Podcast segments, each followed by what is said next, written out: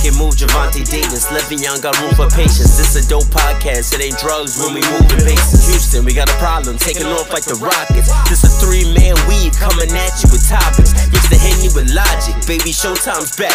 You slow, catch up. You run a four now flat. It's imperative. Transitioning from changing the narrative. You can catch this wave from the Marlins to the Mariners doing things you can't believe. It's the three man weave. Come at you with topics.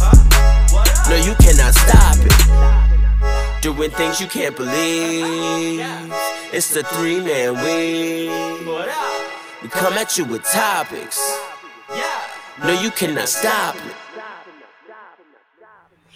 You, what's going on, people? How y'all doing out there? You already know who it is. It's your boy Hill, and Hill going here regardless, baby. This episode 104, three man weave, and it's the draft show edition. Ooh, baby. Draft, you know the moment we've been waiting for. Moment we've been waiting for. Who who, who on here though? Who, who I got with me though? You already know. You got your boy Cannon with you as always. Red Redskin. Ooh, y'all thought it was Washington Mhm. fan extraordinaire. And did Snyder just buy out everybody? That's funny. That's Ball, scary. ball smooth. No, that's that's scary. a ball move. I mean, yeah, that's power That's right scary. there. But I mean, you already know who it is. PTO Poppy, AJ. Uh, we, we we back. I know y'all missed me. Uh, so who else we got? Should I should, should I bring our guest on right now? hold on, hold on, hold on, hold on, hold on. Okay, okay.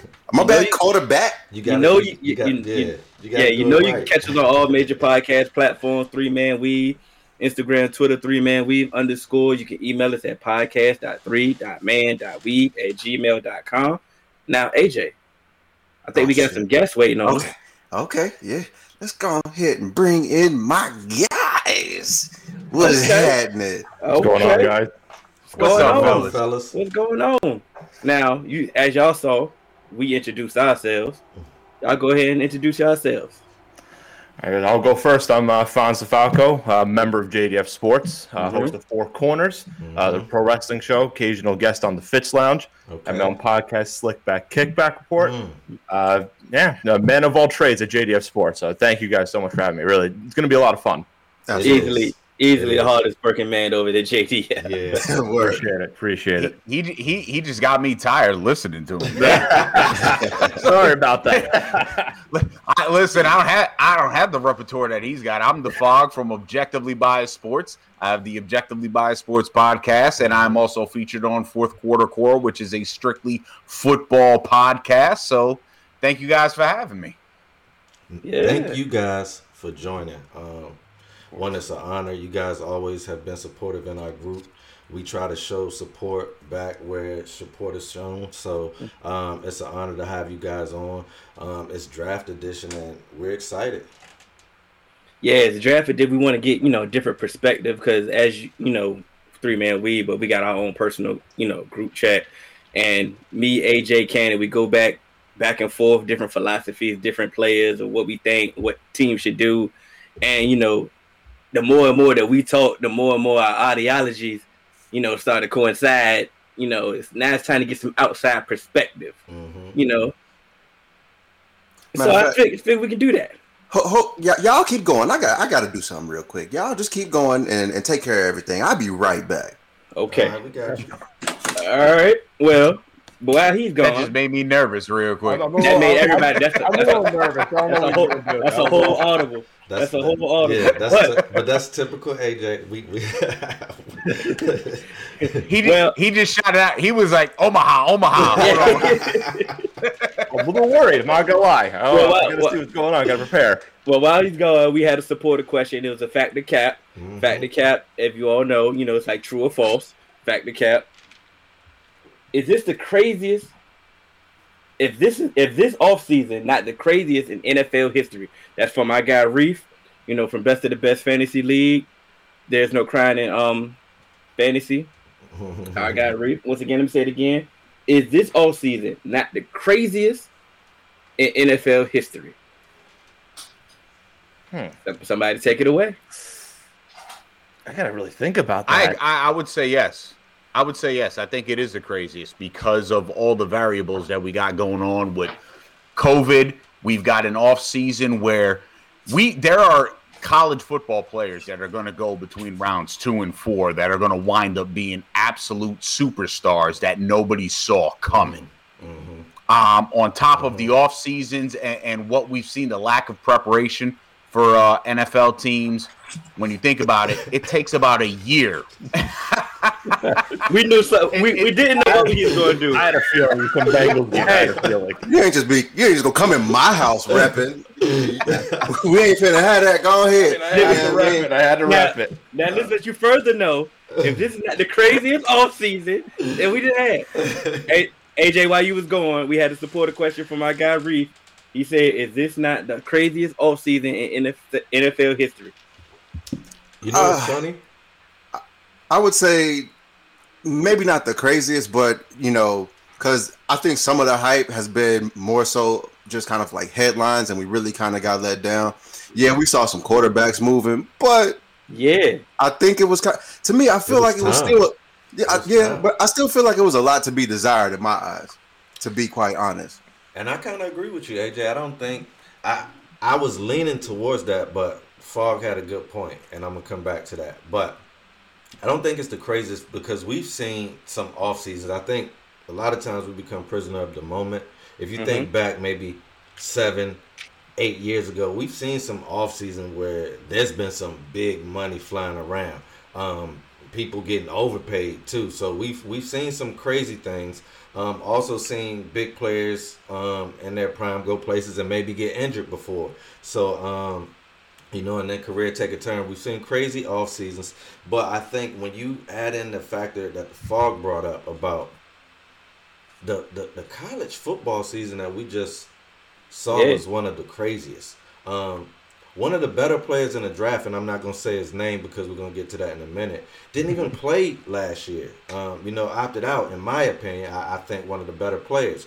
So it's like you know, we we are coming in with question mark after question mark after question mark. So when you put it in that sense, it can this can be one of the craziest off seasons because even from the rookies last year, they never still even had an OTA. They never had a proper NFL onboarding. So this is going to be a weird offseason in that sense. If you can get people into the building, if we get a this COVID thing starts to die down, get enough people into the building, you're gonna have like a, a rookie class A and a rookie class B kind of um, trying to bring both of them on board seriously.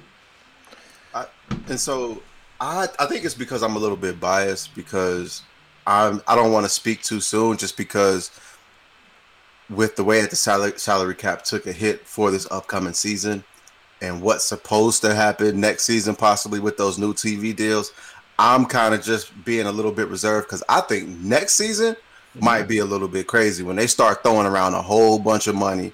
They're able to uh, balloon, basically balloon this salary cap up, and who knows what happens. There's a lot of guys who took some short-term deals so they can get back onto the market for next season. And I think there's going to be a lot of teams that you know are going to try and just be, hey, we're going to go for it next year. You know what I mean? And so I think more so of I'm holding out my I'm holding my reservations until next season. So I think that's why I'm saying it's not that crazy. Uh, because I think next year, you know, I don't want to I don't want to be the, like one of those draft analysts like, oh, this is a generational talent in this draft, and then next season they call someone else a generational talent at the same position. Like, I You feel know- like that's every year with that. Too. Exactly, Yes. exactly. So I don't want to go in. I don't want to go into you know this offseason saying, "Oh, this is one of the craziest off seasons we've seen," and then next year I come on here again. Oh, this is the craziest offseason we've seen. Nah, Well- I, I don't want to be that. I, Guy. I would Well, say what- last year too. I mean, Yeah. like when when COVID like first came about and everything, like these rookies were just thrown in, no OTAs or whatever. The draft wasn't even in person and no preseason or whatever. That I would say that, and also. I think it was 2010, the lockout. I would say the lockout off Yeah. season too, because there was Yeah. literally not. They just had two weeks. All right, Mhm. sign your players, Yeah. try this out. Let's let's go. That's I would say those two more, and like you said, AJ, probably next year would be. And the But no cap. crazier. Remember the the uncapped. year. Uncapped year. But when Yeah. have we when have we seen this much quarterback movement? we have not Yeah, in a long time. but but we also just but we also just watched Tom Brady make a move last year, and I think regardless of how But that- many, mo- but how many moved, I think that was a big move. the thing about Tom Brady moving, we've seen that happen before. We've seen a legend go to another team at the end of his career. That that was you know that was not new. It was I mean it was surprising because we just thought he was going to be a lifer, but that wasn't new. what about have, how often have we seen quarterback for quarterback trades? How often have we seen first round quarterbacks get traded? yeah, quarterback for quarterback. you know, trade. getting That's- traded without without fulfilling their first round contract. Like how often have we seen that? Josh Rosen. He- he's trash. I forgot he was forgot he was a You- Cardinal. To be you- honest, God you know what the damn. problem is? Eh, We like, and, and uh, you guys have all reiterated. Um, we're prisoners of the moment, Mhm. and at the current moment, everybody is desiring that next quarterback. Um, D, what you just said about uh, Tom Brady. Do you do you guys do understand the expectation at this point from a quarterback moving to another team, a veteran quarter? if Aaron Rodgers were to up, uh, pick up and go to the, the let's say the Vegas Raiders, the expectation at that point is going to be, Yeah. oh, they got to win a Super Bowl now, Mhm. which Yeah. is it's in a nominal situation. But because we are such prisoners of the moment, Yeah, that are. is going to be the brand new expectation. Mhm. So I mean, I, I understand. I understand the expectation aspect of it, but even that, let's even if for your for your example, if Aaron Rodgers leave, we seen the legend before him leave. We seen the Brett Favre leave before, you know, leave. So it's like that's a, a reoccurring thing for that franchise. It's not a surprise. But how often do we see quarterbacks per, I per something in their prime being traded heads up? How often do we see that? you know. Well, Yeah, again, well, this is good. This you is don't. a different Evan. This is different NFL. Yeah. And- Financially, um, passing wise, Yeah. at this at this point, you've got three years to show what you're going to That's be. it. And if you're not going to be what they expect you to be in those three years, Mhm. your ass is gonna walk. and I Donald, actually, Donald Yeah, example and, right there. And, I was, and that's why I brought. That's why I kind of brought up Josh Rosen because I think that ended up starting a trend with these first round quarterbacks Correct. where they're like, okay, after after after we get this out, if you haven't really shown us that we can't us. that that we can't like that we can't necessarily buy into you for the future, we'll move on from you. We'll get a third round pick. We'll get a fourth round pick. We'll get something because if you haven't if you haven't lived up to what your expectations were coming in, especially as like a top ten pick, you're probably going to be picking at the bottom, like at the at the beginning of the draft anyway. So, what are what is everyone getting at the beginning of the drafts? Quarterbacks. So, if you haven't shown and there's a quarterback that is showing promise that we can bring in, of course, man, your ass is out of town, baby. And because we're moving, they're moving so early, like you said, Hill. Um, they're moving early on in their careers. And what have we always said on this podcast is that sometimes when you get these rookie quarterbacks in, these coaches have been stubborn. They have Mhm. refused to play these guys to their strengths. They have tried to ingratiate them into their way of doing it, even if you know that that's their weakness. Is like it's the NFL, get with it or get gone. And so now there's there's room for other coaches, other GMs to say, hey, we could bring this guy in and play to their strengths. And I think that's why we're seeing that now. Analytics is another big reason of why they feel like uh, maybe it wasn't just all him. Maybe it's some of the bad play calling. It's the bad situations that they that they were put in. Maybe it's a bad defense and a bad bunch of other things. We got skill players over here. Maybe we can get them in. Maybe we can make them work. Um, and I think there's still some young guys who haven't had a fair shake. You know, maybe to the to the you know current state of their organization. So I'm kind of excited about the QB movement that we've had, um, and that we're going to get to see this upcoming year. Um, so you know, Uh, but let's dive into this. I got Eric Hughes. He is a Jacksonville Jaguars fan, who who they have the first overall pick. that's So the let's let's talk about the first pick. Everyone says I'm crazy because I don't like Trevor Lawrence with the first pick. I understand why they have to take him, but I don't think he would be good in the NFL. Well, who would he prefer? Tell us who he would prefer. Yeah, he's the fan. So wh- while we're waiting for his response, I I kind of understand what he's saying necessarily. Where it's I, I don't. but so I, I also like like he said like he said unless you're Blake, Blake Bortles, I think he may be a little bit scorned Yeah. from you know That's also what having it probably is. ha- ha- having a high pick and, and taking a quarterback and he he didn't pan out at all. Okay, veteran QB. I understand what you're saying, Eric, where you maybe want a veteran QB, but But you still as far as draft the guy. but exa- exactly, and, Yeah, and as far draft as far as value at number one, yeah, you can trade out of that pick and get tons of picks. But if you feel like y'all gonna blow the the number one overall pick for a guy that people believe can't miss, when you trade back, it's only gonna get a lot harder because you have to do a lot more scouting. Yeah. So I guarantee you, if you pick Trevor Lawrence, you will get a lot less scrutiny if you trade back and then you pick someone else and then they bust. and then Trevor Because- Lawrence does well on, on the other Hey. team at number one. Every, every everybody Which losing their job. Everybody's losing their job. And so, and and you know, I understand. You know, history has shown us there's a lot of quarterbacks that once you get over about six four, six five, it doesn't really work in the NFL just with your drop and your timing. And your steps take so long and all of that shit. But what like you have to get a coach in who realizes, okay, Andrew Luck. we need we, we need to we need to come in and work to your strengths. What name the last time a top five pick was good? I mean, We not, we not doing that, Eric. Come on now. If we're I doing just just said Andrew quarterbacks, Luck. Andrew Luck, yeah.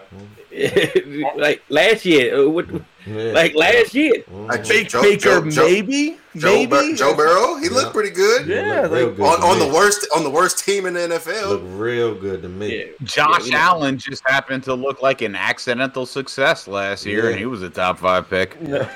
Sometimes it takes time, that, and that goes back to my theory that the Josh Allen, the way that he came into it. So Coaching he had to retweet and he had to rebuild everything from the ground up. He went back and to get the Stephon. Diggs. But my, my, Yeah, my thing that's about true. AJ, you said he he sh- he should be scoring. Scoring for what? I'm not What? saying he's. I'm not saying he should be scoring. I just think he's scoring. Yeah, but you was scoring, you was scoring with Blake. Bo- Blake Bortles ain't never looked like Trevor Lawrence ever in life. And At Blaine Gabbert and Blaine Gabbert before that too. Remember they Yeah. drafted him also. The Oh yeah, he, he, he's, he he's just scoring. He's yeah, just that- hurt. that's That's all it it is. is. So, okay. He just, he's just he, he's Thank just you, a little. Fonz. Thank you, Fonz. Somebody get that man a hug. I mean, Lawrence, three-year starter, only two losses, uh, so many different. I mean, he had a lot of talent, but it just kept changing. And this guy was incredible. I feel like there's no other question. You get him number one overall. You should be excited to have him on that offense. I mean, Mhm. And my and my whole thing and my whole thing is with all the questions that Deshaun Watson came into the league with, for, and for some reason they didn't figure out some other questions. But for all those questions that they came, that he came into the league with, because oh he played around all this talent, he doesn't necessarily have all the arm strength. It looks like when you go to Clemson, you might just get a certain level of coaching that a lot of quarterbacks don't get, and to toss that in with the actual raw talent. I mean, it, it's not like Trevor Lawrence was a three star and came out of nowhere. People been talking about Trevor Lawrence since this guy was like yeah, was 16, 17 years old. Yeah. So it's not like he just popped on the radar and got good. No, he's been like good. him. Yeah, so you know, like once again, and then also I think that with Urban Meyer coming into the coming into this and taking a college quarterback, he may kind of give him more of the college style offense with the things that he does well. So we shall see. We can get into that. So look, uh, we got another. We got a good one. This is a good one. Why isn't any defensive players being talked about? And who do y'all got as your best on that side of the ball? and you know what? Offensive I'm, game right now. I'm glad. I'm I'm glad that they aren't being talked about. You know why? Mhm. Because my team is sitting right where we can get some of the top defensive players at. Like, go grab all of those offensive players. Do it. just grab we them all. Need, we need some outside. We need an outside linebackers, man. I, I, I, I get what you your need. I get your need. Or or an Y'all- offensive lineman.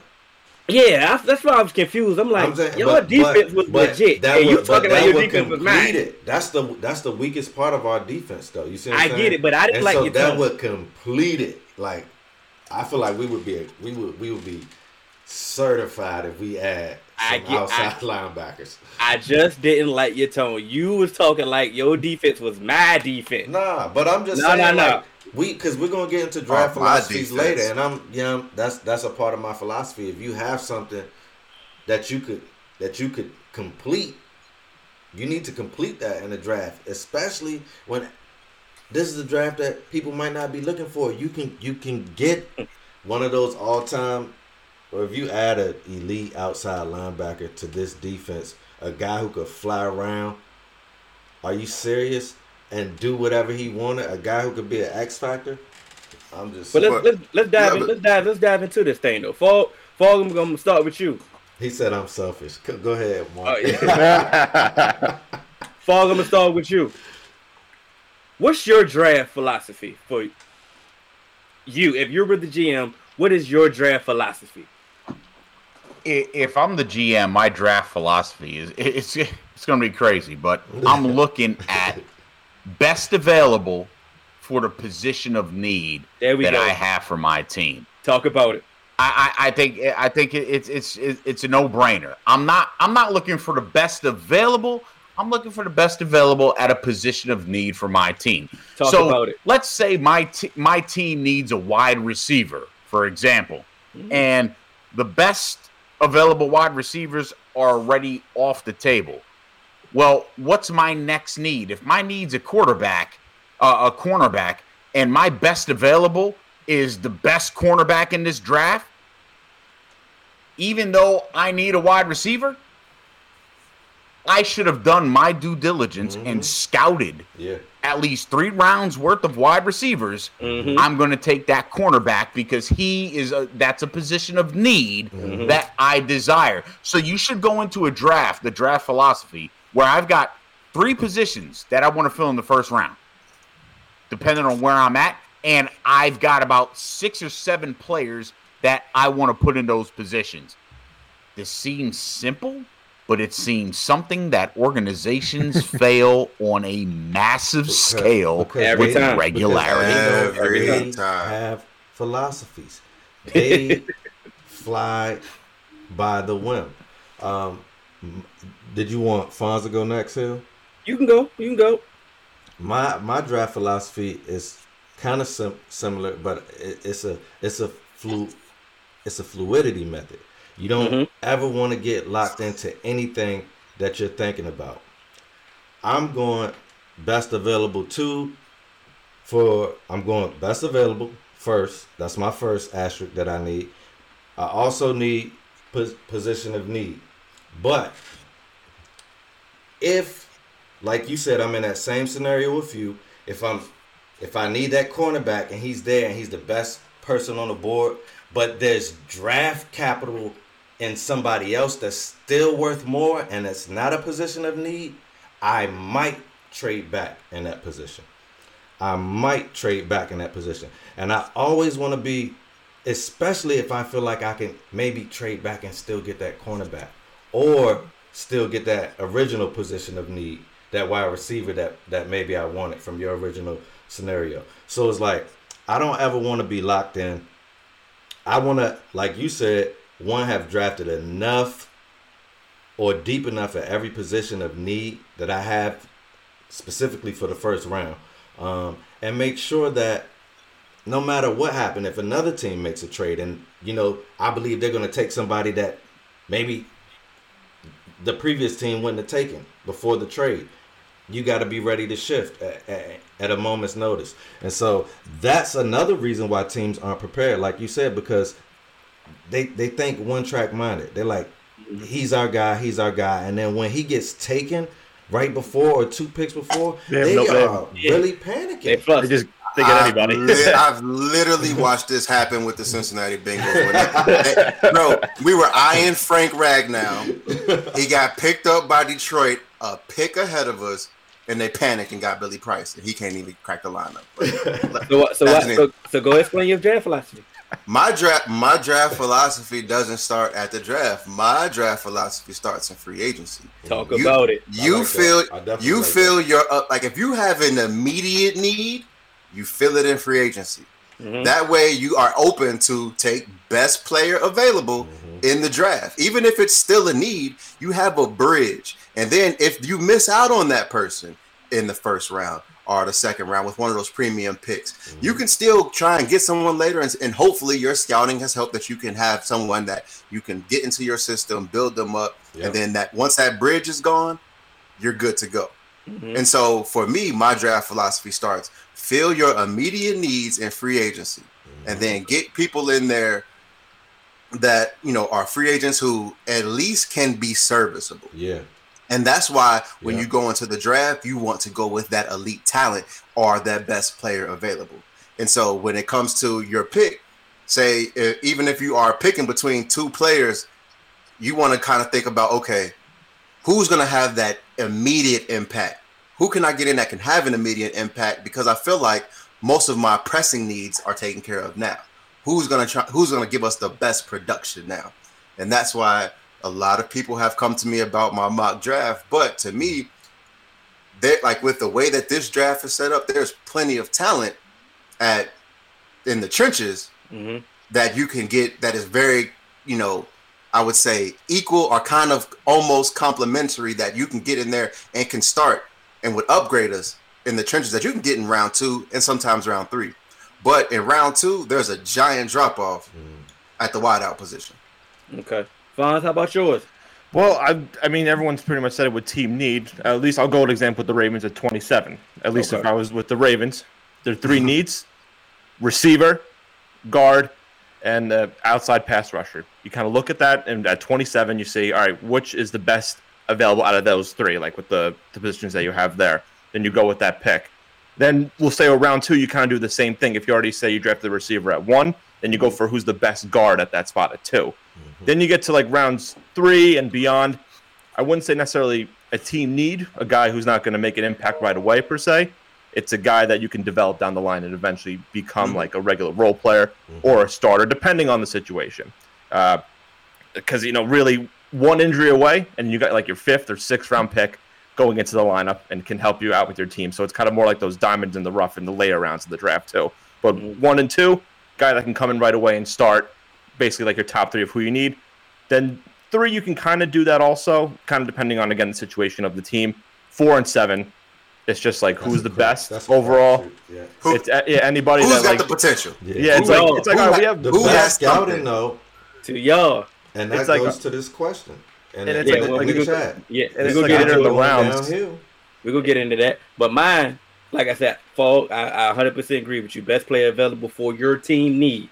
Mhm. I, I I I hate best player available. Period. I hate that philosophy. I hate when people try to sell that philosophy. Don't try to sell me best player available and just get it and figure it out. No, y'all not really figuring this shit out. And I'm sorry, but it, it's frustrating when when you say, "Oh, let's go get a wide receiver," or if another wide receiver drop, let's get another wide receiver. Oh, another wide receiver drop. Let no, we're not trying to. Hit, you're not. That's not team building. So And- and I you're saying you don't want Kyle Pitts. I didn't. Say, I, I didn't say that at all. but I don't. To, be quite honest. to, an- to answer your question, I don't. Have you seen my defense? Mm-hmm. You feel what I'm saying? Have you seen my defense? My defense just gave tw- what 21 off the plane. Nah, I 21. nah, I need to hit that. I need to figure. I need to figure that out ASAP. So I'm with you, AJ. Free agency. Now I need to fill them needs ASAP. Yeah. So so I don't have to go reach Mhm. for somebody. But I'm not me personally. I'm not wasting none of my draft back. I feel I can find somebody one through seven rounds. I feel I can find a contributor with the way I scout. Not not you know just saying. I feel I feel I can get. I'm not. I'm not in the business of wasting picks. That's just my philosophy right then and there. So you see me in round six. It's always somebody in round six that always that fall. Like, oh, we could have got get- him in round four. You can get a Ooh, ball player. Ooh, somebody in round seven. Ooh, he was injured. He fell all the way down here. Let ooh, Mhm. we could get him in this program. I'm always trying to figure out. See, this is this is a prime philosophy. Yeah. This is see, this is the key example everybody uses last year, like CeeDee CeeDee Lamb. wide receiver was a need for the Cowboys last year. He's so happy to fall. Uh, that's a Mm-hmm. no brainer. But he wide receiver was a need. We didn't have a number three wide receiver. We didn't know what Cedric Wilson. Nobody even know who Cedric Wilson is. Like, are we talking? And, No and that's You my know what I'm point. And that's my point when people tell me y'all don't need another wide receiver. Y- Y'all have three solid wide receivers. Who? Because every single time, oh, y'all got Tyler Boyd and Tee Higgins, and then who? So And- yes, it's it's a need, and it like outside. I guarantee you, we literally only have two. Mm-hmm. Literally, Yeah. two. Why what? Why? But why wasn't it a need? Wide receiver was a need. But you can't tell me if, if it's a need. You can't tell me if it's a first round, second round, or third round need. Because guess what? Like we were saying, if you're going pe- best available for your needs, Yeah, you and the best available more for your needs you is a first first need. round wide receiver over a, a first round corner, then it's a need because guess what? A lot of the people that your corner may not have a grade, like the highest corner that you have on your board may not have a first round grade. So I'm not going to reach for a second or third round corner in the first round if I had someone who had an elite top five grade fell to me at a need. faulty. At least your But team is it- receivers. like, like seriously, my team hold can't on. draft receivers for anything. Okay, well let's, let's let's this question was a great one. Sometimes they have philosophies. He's talking about the team. This is Reef Mhm. uh, for everybody that's listening. They go with system players, which sometimes causes them to miss out on elite talent. So where's y'all take on uh system over overall player? Here's here's my thing, right? It comes back down to your philosophy.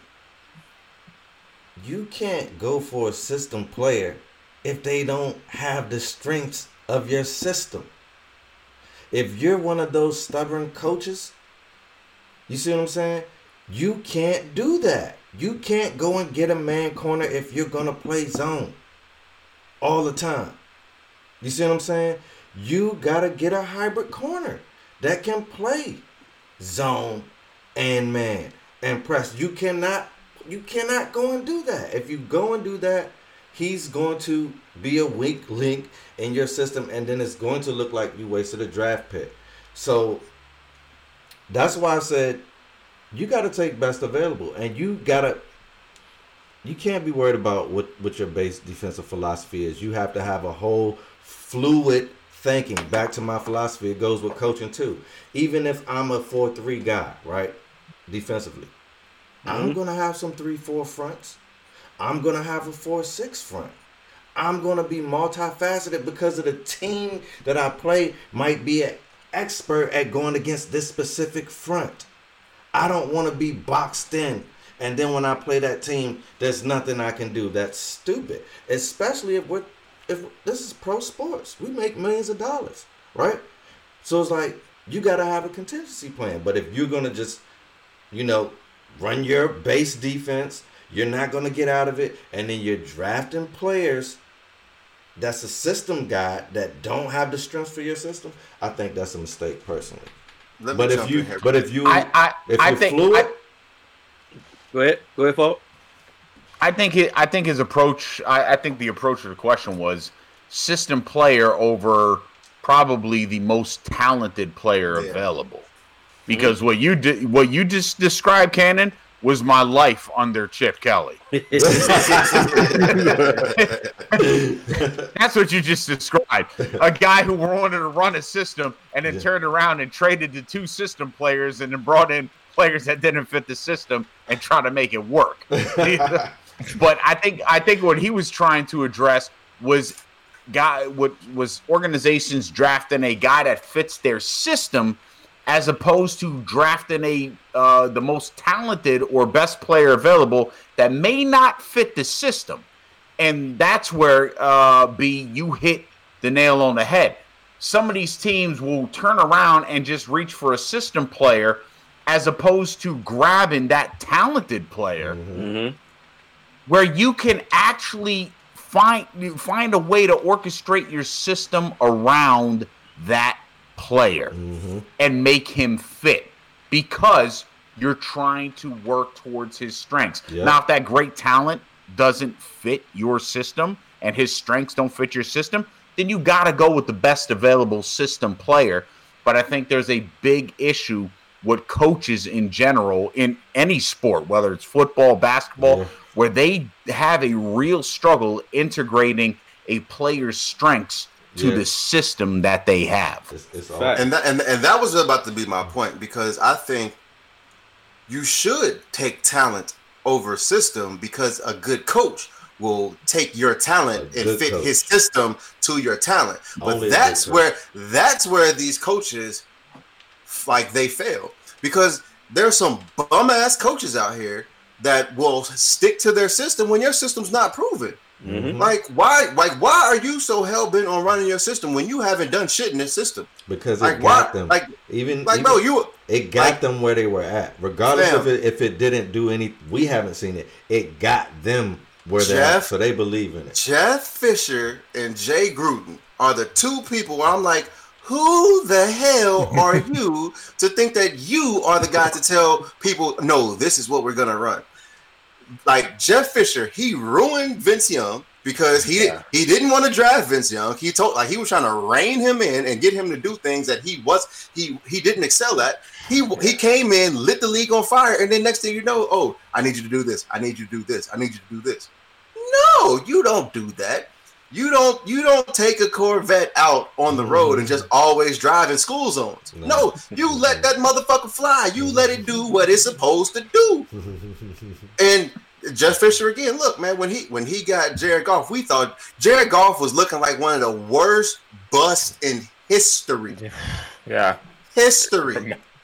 He got Sean, he got Sean McVay, and then they ended up going to a Super Bowl, and he he at least looked serviceable. So that lets that that shows me that the talent, and he may not have he may not have came in as the greatest quarterback of, all time, but the talent that much that better.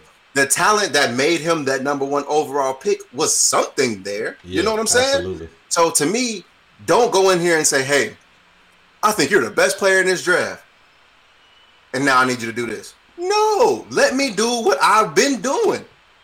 And that's why I think Justin Fields, like I hope Justin Fields goes to the 49ers because I think if he goes That would there, be that would be a scary offense. Yeah, But, but, but, but, but but- see, but let's not go there. that's why We I might, hope we, we might have to go there. Go to the 49ers. Unfortunately, I don't. I, I hate to wish that on Fields' career, but I don't want to see that. Why? I don't want to have to stop that. I, I don't. I want Bro, my team me. to win the Super Bowl. I don't want. yeah, Oh, this is personal. Oh, okay. Are you, this is perfect. you can watch it to, to trade up in uh, draft fields. I, I I hope he goes to a place that we are that Fogg was talking about. One of those coaches who can't get out of their own way. Well, while we're here, I, There's- there's a reason why unfortunately, certain I don't wish that for his career, spots. but I don't want to. I, I I don't want to see him in San Fran. well, well, while we're here, since we since we you know we we trip down this memory lane, um, are we buying the Mac Jones talk at not- three to the five for the not at 49ers? three. Not at three. Not at three. Not think at way too high at three. He, not horrible, yeah, but I think three is way too high. I don't There's know more what. talent there. Uh oh, Fam. fault, fault, fault, fault. I don't.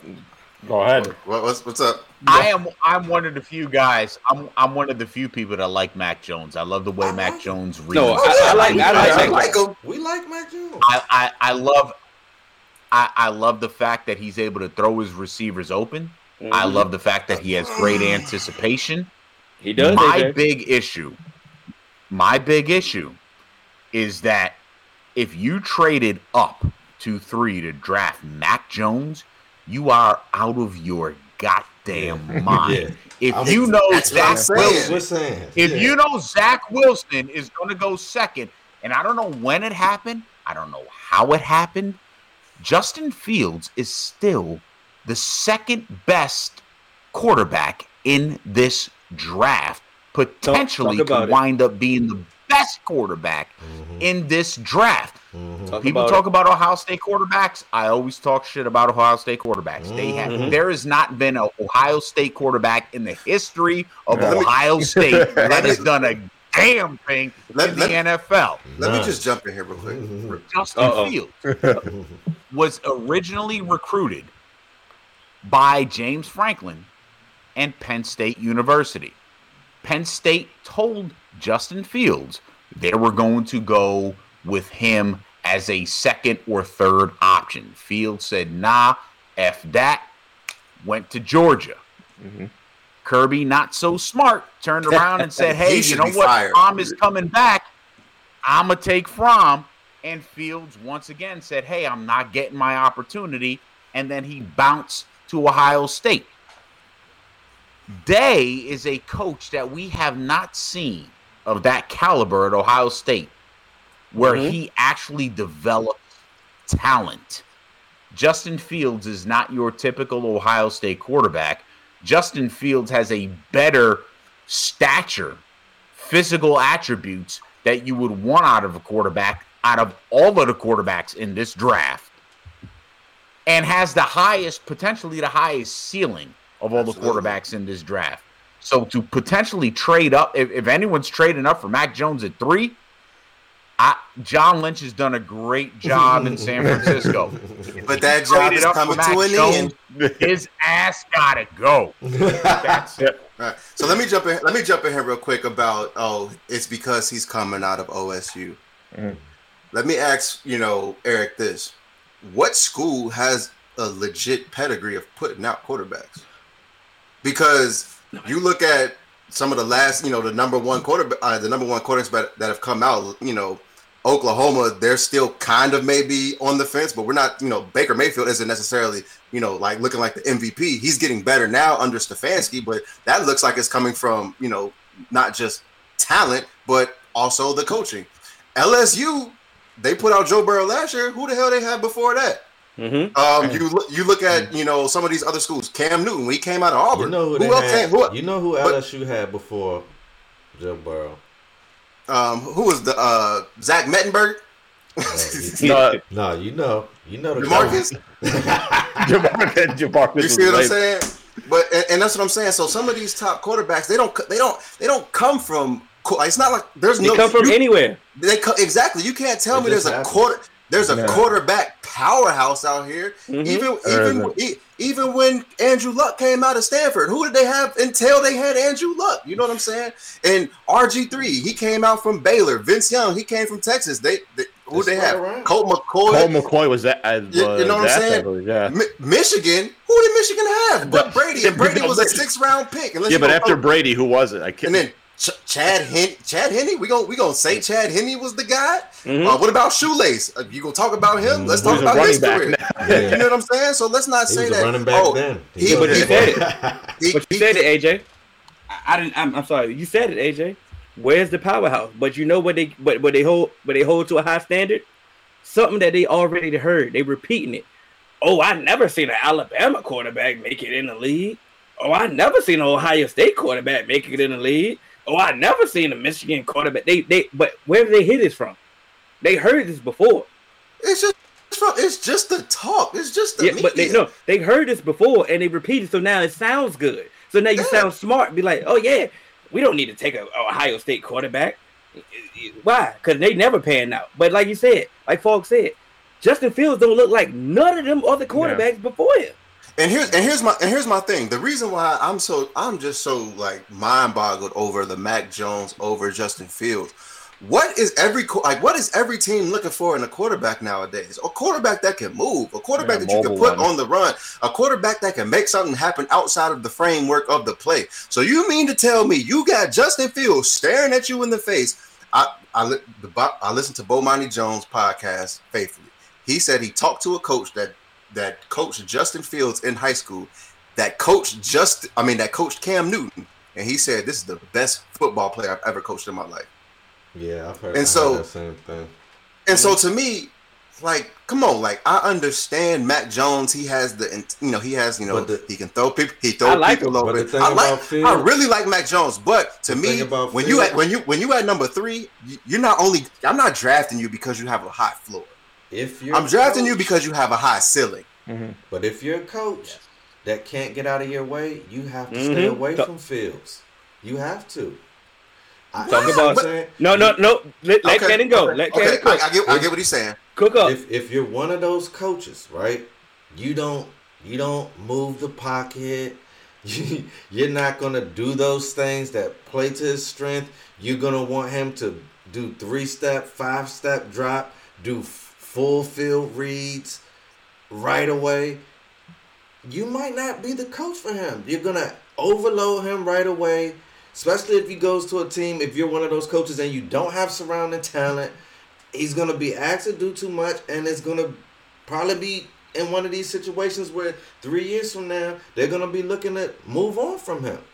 He, mm-hmm. if he, that's why I said I don't want him to go to San Fran because I felt like he would, he will absolutely become the player that we believe that he that he's capable of. Absolutely. if he goes to San Fran. So it's Yeah, like it's it's all about it's all about si- offense that will situation. So develop. I'm not saying that I would draft up to get because I don't think Mac Jones is number three. I'm not saying I would go up there, but if I did go up to number three, I might, I still might not get Justin Fields. Is what I'm saying. I might me- get, I might get somebody else, you know, that I needed on my team. And let me let me just jump in here real quick to ask this question uh, because Eric actually asked he posed the topic, but I wanted to ask, what did people see in on college film that they that they were just so enamored with Josh Allen about that they're they're not seeing that on the film with Justin Fields Armstrong. because be, but the thing is okay arm strength but Just he, arm but, strength, really. But, but that's doesn't- what I'm saying. But but he but he didn't. He barely competed his passes in college. That's my thing. So if, if you're just if you're just solely going off arm strength, but you've had quarterbacks that have come in the league like Peyton Manning, even Tom Brady, who doesn't have an arm. Some of the greatest that didn't have the strongest arm, but guess what? They were able to make it work because they were smart enough. They knew they knew the offense, and they made shit happen. Because with anticipation, you're gonna like you're gonna win. And you like we don't. if with, with Justin Fields, the way that he can move the pocket, zone reads, and like these RPOs, that is perfect for someone like him. Yeah, if your coach is gonna run that stuff. Now, That's all I'm question. saying. Now, I, I, eh, like if, if coaches want to run that stuff. Now we just seen them get to the Super Bowl with Jimmy G. Mac Jones can do the some same things that Jimmy G does, and if he's healthy, Yeah. why wouldn't you like that if you were a coach? Now I wouldn't like that. Don't get I, this. is- Hell no. Yeah. You know. Yeah. You know. Hell no. I'm going with I'm going with the better talent at this quarterback, especially when you're going to sit him for a year. Mhm. But if we're going to think like this quarterback, be like, hey, all I need him to do is to be a point guard, is do exactly what you just did in this system in college, bring you into my system with, with I have I have good weapons for you. Mhm. Why wouldn't I like him? You feel? Are you are you kind of seeing where he's going, or you just don't like it?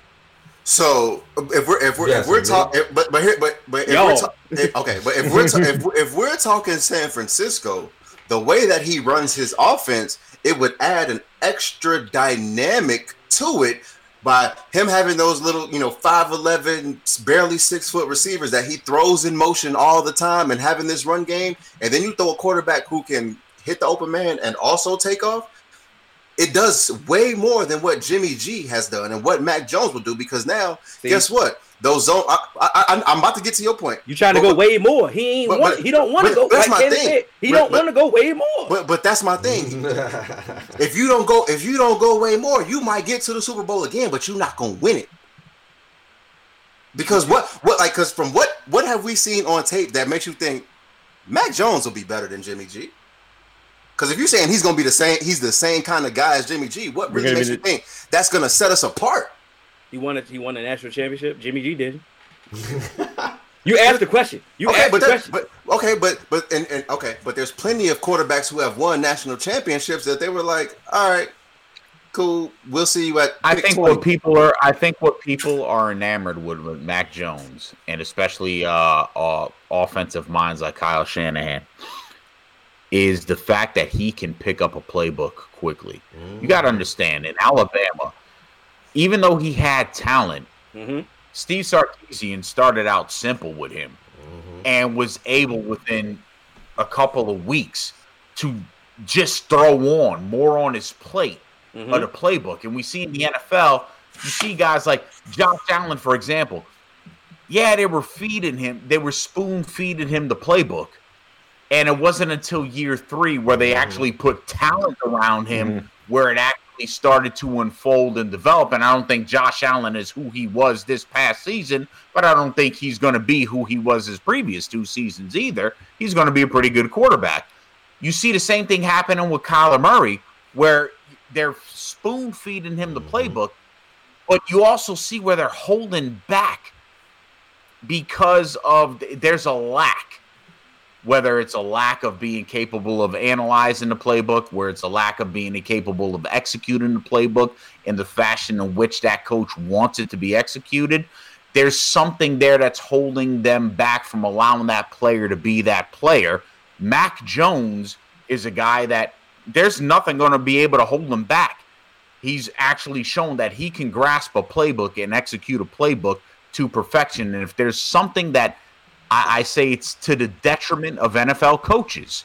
I'm is sorry, they folks. want a guy that's going to be I'm- able I'm to sorry. execute their playbook the I'm way sorry. they want to execute. sorry, folks. Go ahead. We, we've heard this shit so many times, and that's a way to downplay a lot of black quarterbacks, talking about grasping the playbook and how smart they are in that offense. When Justin Fields got to Ohio State, him and his center, him and his center, I'm sorry, um, I, I believe it was uh, Josh Myers, uh, his center Josh Myers. They used to go back and forth about plays because he like Justin Fields came in and he came in as soon as he got there said no we're changing this read. This is what I see. And eventually Josh Myers started conceding to him because he was making the right reads and he was making the right calls. Mhm. so I so to me you can't like in this new day and age with it being such a passing league you can't be a dumbass to play the quarterback position.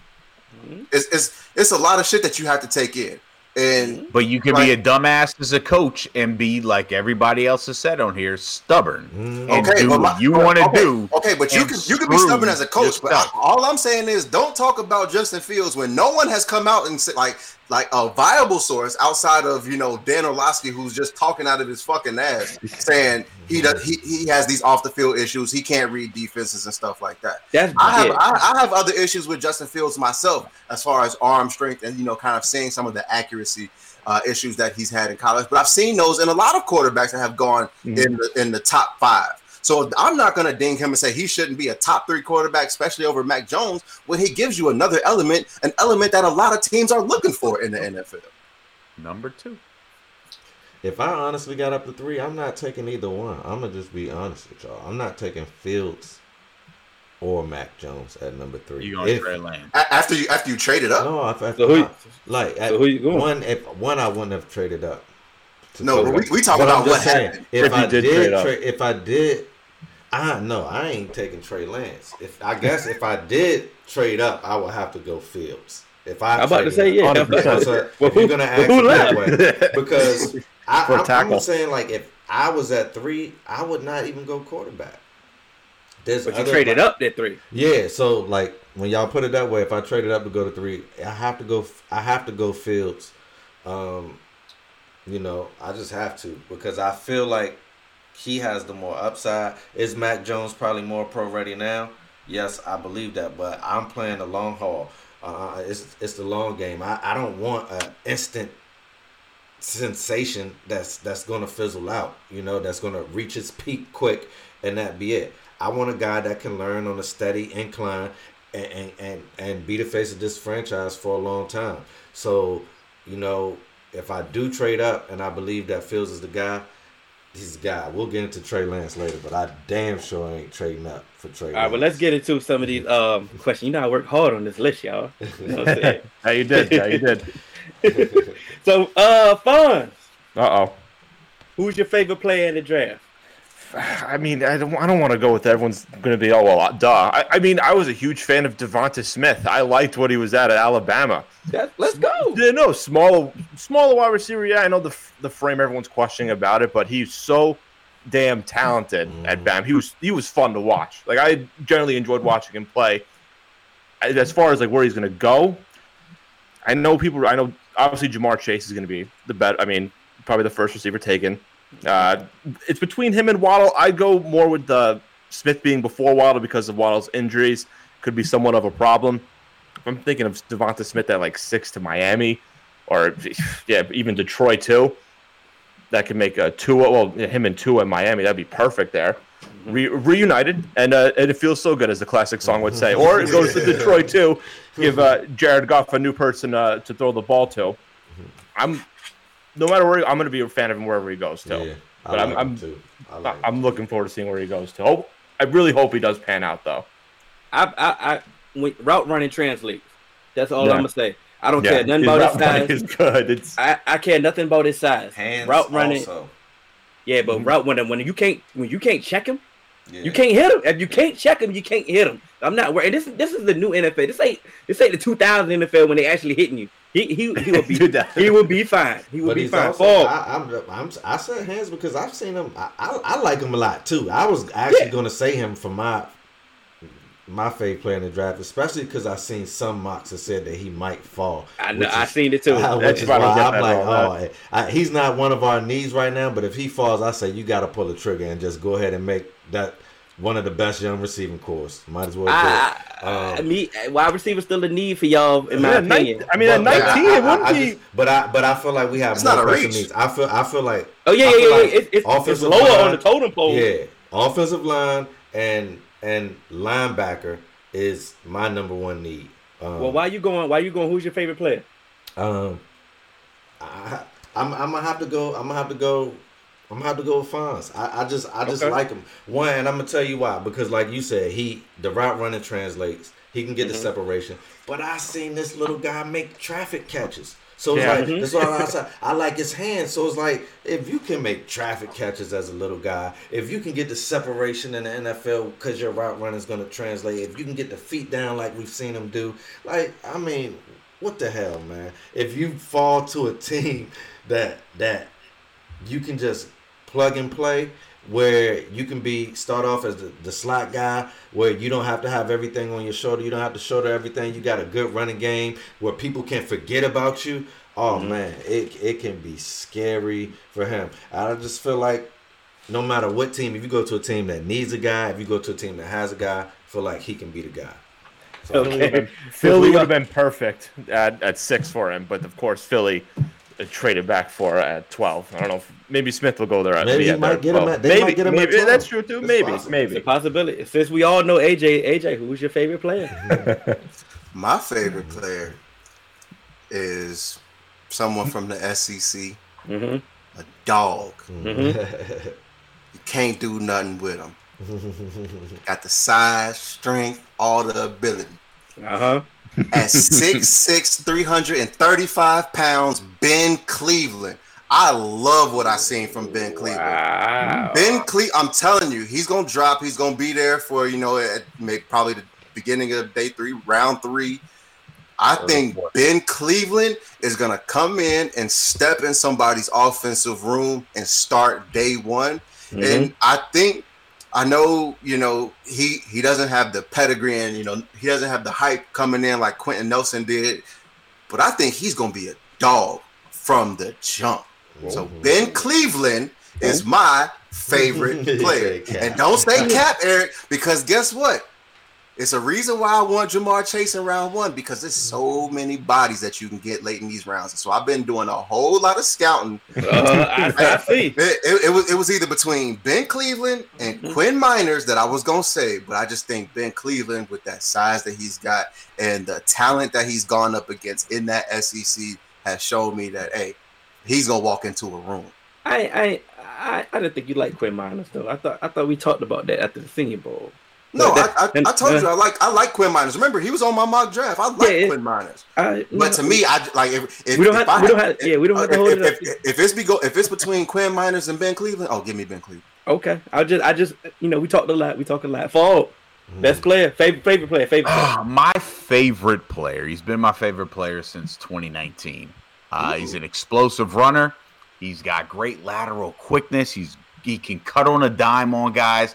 He's very good at uh, coming out of the backfield receiving. He could get better at blocking, but he can definitely get, he has no problem putting his face in there, blocking guys in, in uh, pass protection. Great decision maker.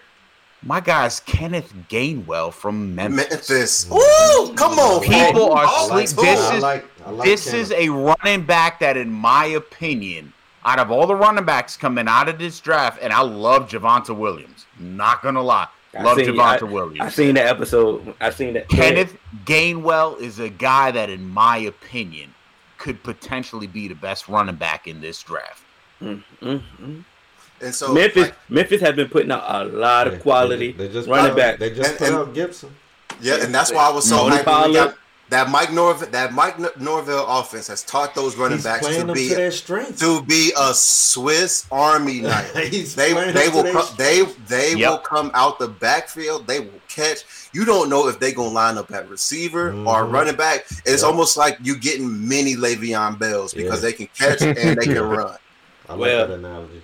It's my turn. You know, I've been getting burned at safety for you know ten years now. You know, I, Mhm. I find a safety every year, and we never we never draft them. So I'm already got it in my mind that we're not going to draft him. But my guy, Richie Grant, Richie Grant, Richie Grant. I mean, you know, over the top, play that single high.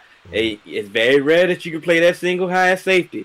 And I mean, he just remind you, and he just can take, you know, he he just remind you of one of them old that old Legion of Boom. Like he give you some, he give you that Earl Thomas feel. Mhm. You know, I'm not saying he's Earl Thomas. I think he give you No, that I feel. I feel you. I He just you. give you that feel. You know, Maybe, that maybe he a just- little Jessie Bates. You know, mate. You know, hey, yeah, hey. If I get a Jessie Bates, you know, you know, you know, I'm feeling good. You know, I'm feeling good. There ain't a Jessie Bates in this draft. I'm gonna Hey. tell you that right now. Why, and why you think I went to the top with the safety? I didn't go later. I didn't go later. But oh, I'm going to surprise you later. Let's keep this thing rolling. You know, I might get that text and might have to go.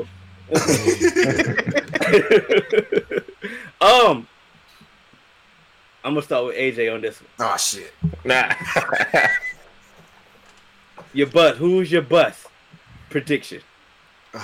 Man, so as far as bus go, I'm going Zach Wilson, man, Mm. I knew you. I, I had a feeling. because it, you have to take all things like you have to take everything into account. If all if the reports are true, I I don't really know what solid. I mean, he's a off like he's a defensive minded coach. I don't know what he's going to do with that offense. He brought. I- he brought. He brought LaFleur. That I- I came know- from. That came I- from the Shanahan system. I know he came from the Shanahan system, but I just don't know what that team is going to do.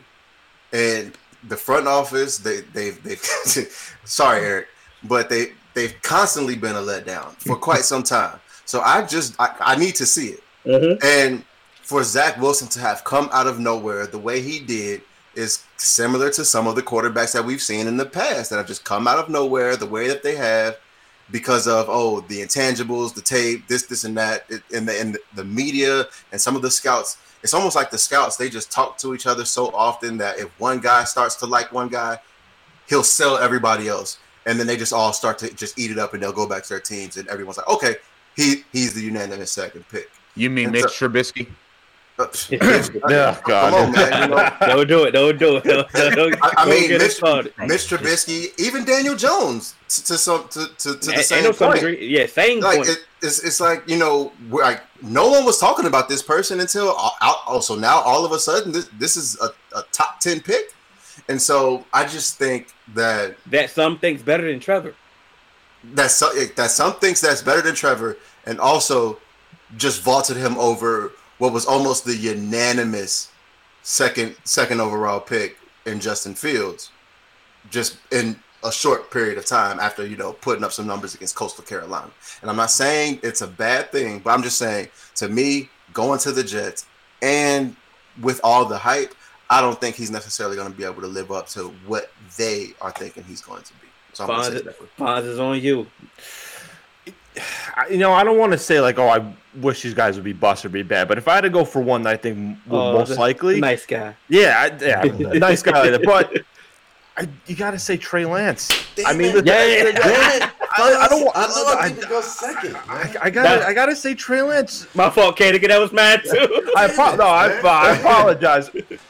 Smaller school hasn't played in a year. No, what he played? points, What, what did he play? One game this year? I did I think one. Yeah, one game. Opted out. Mhm.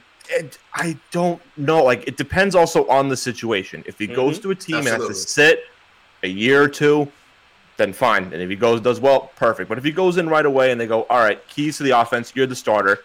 then I could see that being a problem. So I probably would say Trey Lance, depending on the situation. I'm biased. I know you. I, I, I, I we- might as, we- I, look, go ahead, go ahead. We might well go ahead, piggyback. and this is crazy because I had DeVonta with Fonz, and so Fonz Mhm. and Uh, I, Paul, I'll- I'll- we you gotta go completely, we first. completely aligned with, with, with this thing. I, I'm going to Trey Lance, and number one reason is North Dakota State. Like I ain't never vouching for that place again. Exactly. and so, um, and then to me, Trey Lance just has a lot of question marks, and that's why I, I I'm never gonna. I can't see someone trading up for a lot of question marks. That that's the that's why I say if you trade up to number three, you got to I will have to go Fields. Um, I definitely just don't have. I don't have the guts to just take one of these off-brand schools top five. I, I maybe maybe maybe three or four years ago that Cannon would have, but at this point, I, I, I, I like keep your I- job. yeah, I, I like the gamble, but it's just like I, I, I mm-mm. no. If if I if I would do it, I would use my draft capital, trade back, and try to get one of those guys later. Um, but I'm not taking Trey Lance at three, and if he goes at three, I definitely feel like he'll be a bust. I if first first round, and if he starts right away, like Fawn said, I think Yeah. he'll be a bust. Fog, and I don't Fog, wish that on him. Fog, I see you. I see you rocking Listen, these I. I like Trey Lance. I mean, he, he this guy went an entire season without throwing an interception. I don't care if you do that at a high school, college, Okay. roll up. That's incredible. How many did Wentz But- throw? But my but uh, Wentz, nah, Wentz. Hey, listen, he threw uh, three less than Wentz.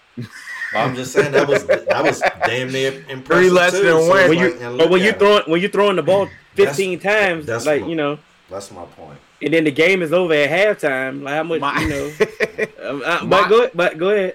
my bus and and, and Fonz and Cannon, y'all gonna have a real issue with me. Uh oh. I'm gonna say DeVonta Smith. let's go.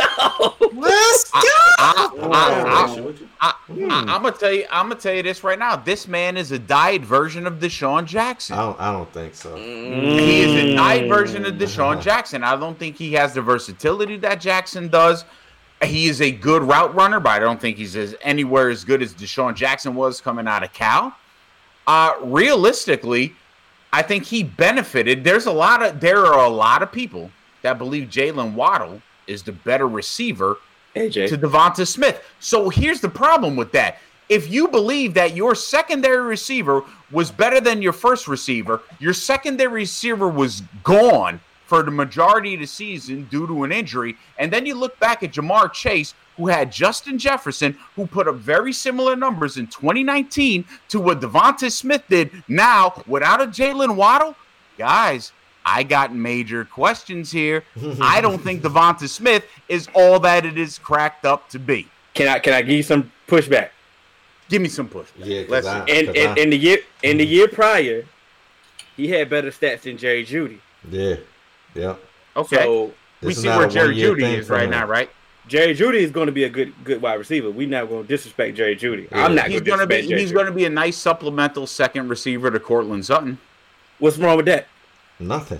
Uh, I'm nothing, but you you you're talking about him like Jerry Jeudy was a uh, a first Okay. round draft pick, like he was going to be some type of elite draft uh, wide receiver.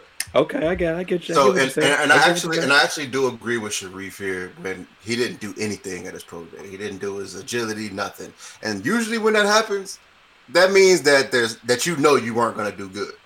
And so that's the, I so I think That's not- I'm, I, saying. not Oh, always oh, no, case. no, I have no. Hell, okay. Oh, that's go ahead, not go, always go the case. Go ahead. That This is my sometimes if I feel like I put enough on tape, that that my people are telling No, me I- I- I, don't I- need you to go in there man. and do anything. Thank you, Ken. I just want to I, damn I don't me. I don't believe in the pro days or the pajama Olympics. Yeah. I don't either, but I- I- I- which is the sometimes I think- combine.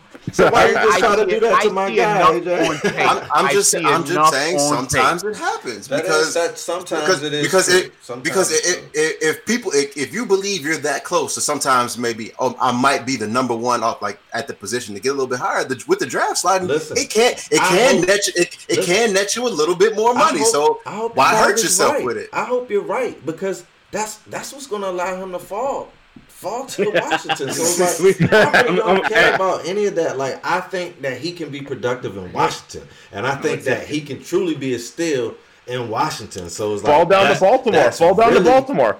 Yeah, Playing behind, listen, I, I will say this: playing behind McLaurin and being the uh, second or third option, Thank you. he will thrive. There's Yeah. no question. And It's remember, I said I don't want. I, I said I don't think he should go. I, I don't think he should go very high. I, I I I- I didn't think that. I didn't like five or six. I didn't think that. Of course, I got Ja'Marr Chase. You but he's caught my- it. He's my favorite guy in the in the draft though because I just I like him. I'm gonna tell you, y'all, so y'all falling for it. Canigo always had these ulterior motives with these draft picks. Yeah. He, wa- he, want, he want them. Y'all, and y'all But- but catching they- on. but- but- y'all catching but on. They be See, saying that see, they the be- problem is- but the guys I pick they pan out hell even when they don't go to my Oh, oh. team. Whoa, the I- problem is he I'm don't work for you. Washington, so it's not working for him. That's their that's their that's, their their loss. Yeah. Can I? All right, my bust potential. If if this player is a first round draft pick, is going to be Christian Barmore. Uh, he's somebody that flashed, and when he flashed, his flashes was legit. Mm-hmm. But you were you were a part time player. You didn't. You didn't. You did. you did. I'm sorry. I'm going to do better. I'm going to do better. Fit. He was a part time player. He doesn't play against the run at all. Like at all. And your production really came when the game was kind of out of reach. Like you kind of feasted on, you know, garbage time. I'm not saying that he no he's gonna be trash. If he's a first round pick, my prediction of this bus bus prediction is Christian Barmore. Yeah, that's kind of close to what my honorable mention was, and that was going to be Kwity Paye. If I, if he go as high as people were saying that he was going to go. Yeah, yeah. But you know what the problem is with I those see two it. guys? They're raw talents who have not been developed. So they and it's going to be a big question mark whether they if you're going to grab a raw talent in the first round you got to you got to Yeah, be grabbing a guy that is going to be sensational we see what Mhm. Mekhi Becton has done it uh uh with the Jets he's a r- he was a raw talent Frank Pollack gone though. A- That's what I'm saying. It goes with the um. I mean, you got coaching don't stop when you get to the NFL. Nope. So you Some put- teams it does. Seem Yeah, like it. oh, I was gonna say it yeah, seems like it. yeah. It definitely sometimes it comes to a halt. All right, now we'll go to the next one. Who did I stop? Fall. It's a player. You don't care what any of the reports say. You don't care about the pro day. You don't care about his. You don't care about him getting a DUI. You don't care about him. You know, weed in the car. You don't care about a negative report. You don't care about Dan Orlovsky dissing them. You don't care about nothing. Who is the player that you still going to like? as long as he doesn't have 22 civil lawsuits coming against him You see, I didn't mention that. I said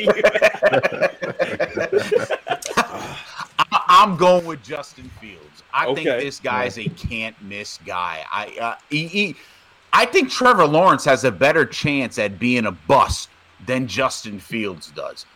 Again, this guy, when you look at what you're looking for for a prototypical uh, prototypical quarterback with their size, their arm strength, their uh, their athletic ability, Justin Fields checks off all the boxes.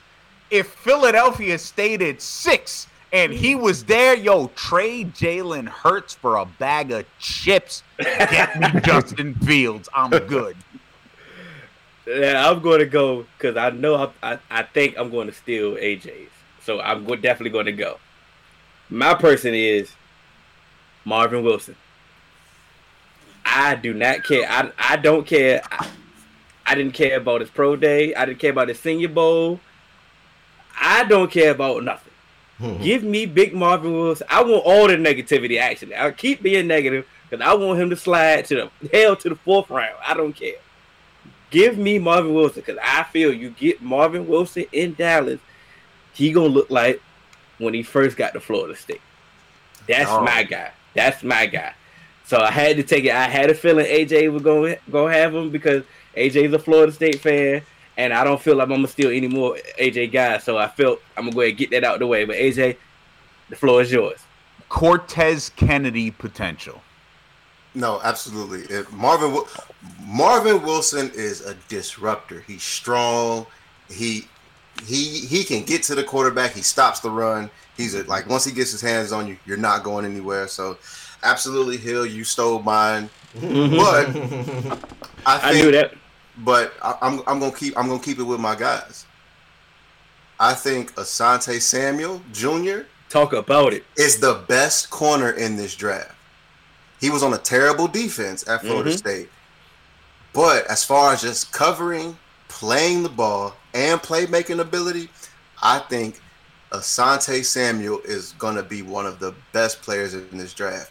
And I, I think as much as I've talked about get Chase in the first round, get your O line second round, if Asante Samuel is on that board at 38, I'm to think long and hard about possibly taking Asante Samuel. I I love Asante Samuel, but I know my team not drafting him because he don't meet the height requirement. So I just had to take him off my mind. I just, I, I just know. So I just got to just not fall in love with him. I just you know I can't keep falling in love with everybody. That's why I fall in love with Richie Grant. So I know we're not gonna get him.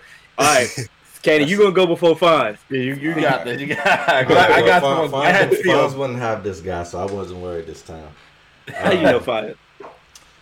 Um, so I I feel like you know we need we need offensive line in Washington, but I feel like you can you can get that in the later round. So one of my guys that I really really want, no matter what, I don't care what they say about him, if he slides to where we at, I like Michael Parsons, man, Penn State, man. People people don't know about him.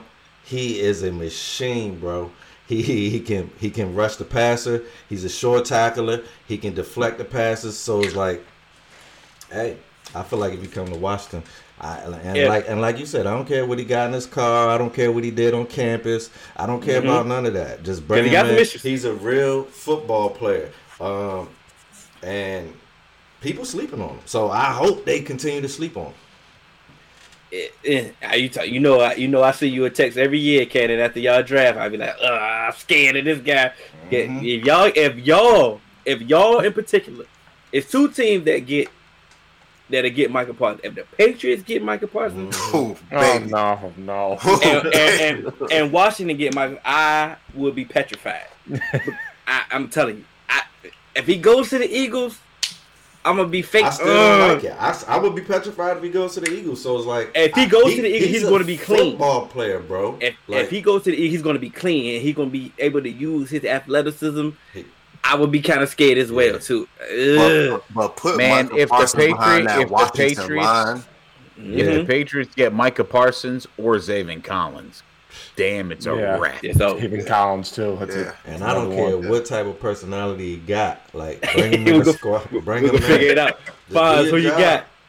I so it's not well not necessarily a team need for the Ravens, but I'm a Miami Hurricanes fan also, and Yeah. I really like Brevin So- Jordan a lot. oh, yeah, I- I, oh. like I- Brevin Jordan. Now Kyle Pitts, Yeah. no doubt the best tight end in this class. Brevin Okay. Jordan, right behind him, I think at number two. He is. I watched it. I watched a lot of Miami games. Was sad about a couple of them because you know they got embarrassed a couple of times. But Brevin Jordan was a man amongst boys out there. He was. Nah, he was good. He was. He was good, and So you you you would take Brevin Jordan over Pat Freiermuth? I probably would. Yeah, I'd Oh, say yeah. it, Ooh. Fr- yeah. uh, I put him at three. But that'd be like that's like kind of the three I would go. Okay. It's obviously But- on down, no down number one. But Jordan, But Farmers is more good. of a um like a throw. He a throwback tight end though. Yeah, Yeah. is a throwback. yeah, But he, but he, he still go up and get it, and then he a block He too. He block. will get That's in, the- he will get in your face, and I think that's something that I think that's why I actually like Freiermuth a little bit more than uh, Mhm. Brevin Jordan because if you put him on the field, you you can have that you know anonymity of your offense where you don't know if you're gonna run or pass because you're not bringing him in in passing situations and taking him off the field. Well, a lot of teams do two tight end sets now too, so you Yeah. can have the one that that uh, mainly does the blocking, one does the receiving though. But I, I, I totally get your point though with that. But I feel like Jordan can. I feel like he has potential. He can Oh, learn how, yeah, he can learn how to block. I don't feel like it's just. I, I, I like labeling players right out of college that you know he can't block. I feel like he he got the willingness to block. I saw that in college, so it's like I I, li- I like the pick. Like you said, if you got the Fonz. one, if you got the want to, Then we can figure it out. Yeah. Fon, you're on the clock, Fon. Oh, You're on the I- clock. yeah. You know, the thing with Jaelan Phillips is he had some injuries, so that's going to be a little bit of a problem to be concerned. I think anytime you had an injury history in college, you know, it's a question. So I, I'd say Ro- Rousseau. I'd say I would go over Phillips, but it's very close. I would say it's just Phillips's injury history is the question. He had a, he had a Yeah. couple of games with a bad knee, concussions to end off the tail end of his season. I go I go Rousseau. That's what I would go with. a lot of my you know my my draft community they, they are really down on Greg Rousseau, mm-hmm. and I mean I, pass rush is really not a high need for my team in my opinion. So I'm you know I'm really not you know that mm-hmm. educated on everybody. Mhm. So if they tell me about Greg Rousseau, I'm like okay okay you like you know, this is what you don't like okay cool it is what it is. But I did watch Jaelan Phillips that injury history does scare me. That's the that's the one problem, though. I would say. but but the talent does not. Like the talent I- does I not. think- I, I am think I'm Jalen- I- taking a flyer. And I think Jaelan Phillips is one of those guys that's going to slide because of his injury history, and he's going to fuck around and go to a really good team, and he's really going to show out because I not think, play not have to play as much too. Exactly because because I think the thing that's going to happen. I think Rousseau would be much better served if he could go to somewhere where he could be the secondary pass rusher and kind of mm-hmm. fire off the edge and not have to be that main guy. And so that's why I think I think Phillips with his injury history is going to slide, but he may have a better career because because he's going to be able to be that secondary guy and he's going to be able to work on them one on ones a lot more. What I didn't like, what I didn't like about my draft community and how they they dis- now they disrespect Greg Rousseau is because oh look at his production is is is fake production. He finished, finishing, hey finishing. You got a lot of people don't finish. Finishing is an art, and we're not gonna disrespect this art because you didn't like how he got there. Hey, he painted the picture. my dad Like- always like said it. picture. My dad always said if she don't finish it, don't count. Yeah, yeah. Hey, I would say your daddy differently. If I finish, if I finish, it counts. if it was consensual, if I finish, shit, that shit going on. The, That's why I Oh, get y'all two. terrible, Like, man. now, this is my favorite one. Oh shit. I, I got the text too, so yeah. Right. Uh, the- I, I knew that's Come why. on, get it in there. all right, That's what my This- dad told me too. this Never mind. year's this year's Justin I Jefferson. I need to be going first on this. one. And what I mean by this year's Justin Jefferson, we know the top three wide receivers. We know DeVonta Smith, Ja'Marr Chase, Jaylen Waddle. Who is that other wide receiver Oh, okay. That's going to elevate and potentially, possibly be the best receiver of this class? Anybody? Kadarius Toney, man, Ooh. from Florida. 70 receptions, almost put up a thousand yards, 10 TDs, average 14 yards a catch. Could take it short and go long. Could go long and catch it deep. Strong hands. He's a Jeff. He's a Justin Jefferson this year. Okay. Anybody? I know, yeah, it's tough one. It, it is. I mean, you- I'm gonna let everybody go because I got mine. I just want to see what everybody who who who's gonna say what. I'm, uh, hmm, hmm, hmm. I can I can let Fonz. I felt like Fonz was gonna steal that one. Uh, yeah, there's an option too. I have a, I had a, I had a sleeper option that could, if he goes to the right spot, if he's drafted in the later rounds. Go What about. Tylan Wallace from Oklahoma State? Oklahoma State. Nah, I yep. do like. I, do I like he, that. he he had a injury a year ago, but he came back. He was really good in Oklahoma State this year. I listen if, if it's like goes to later rounds again to the right system. Yeah, it's potential. That's I mean that could be a sleeper pick for me. That, that's I'm, I'm going to go different from the other guys that, that probably everyone else will mention here. I'm going to go with Wallace. Well, I'm gonna go ahead and say it, but since my guy Reef said it, it's gonna be Terrace Marshall. Terrace Marshall. Yep. It's gonna be Terrace Marshall. Terrace The same- Marshall. Same school because the 40 time. The 40 time helped me. Yes. I'm like, okay, you're faster than what I thought you were. and I believe you're going to go later, then a lot of people will presume that you go. So you're going to go to a better team. Expectations going to be less, and you're going to be able to explode, kind of like Justin Jefferson. I believe Terrace Marshall is going to be that guy, and he might go to the Saints. And oh my god, Okay. Folk, Not bad. That sucks because I wanted to say Terrace Marshall. you were So thinking I- too hard. I, I, I had a, well, it was like I'm, I have a backup plan, and I'm going to say Always. Sage Surratt, Wake Forest. yeah, I like him.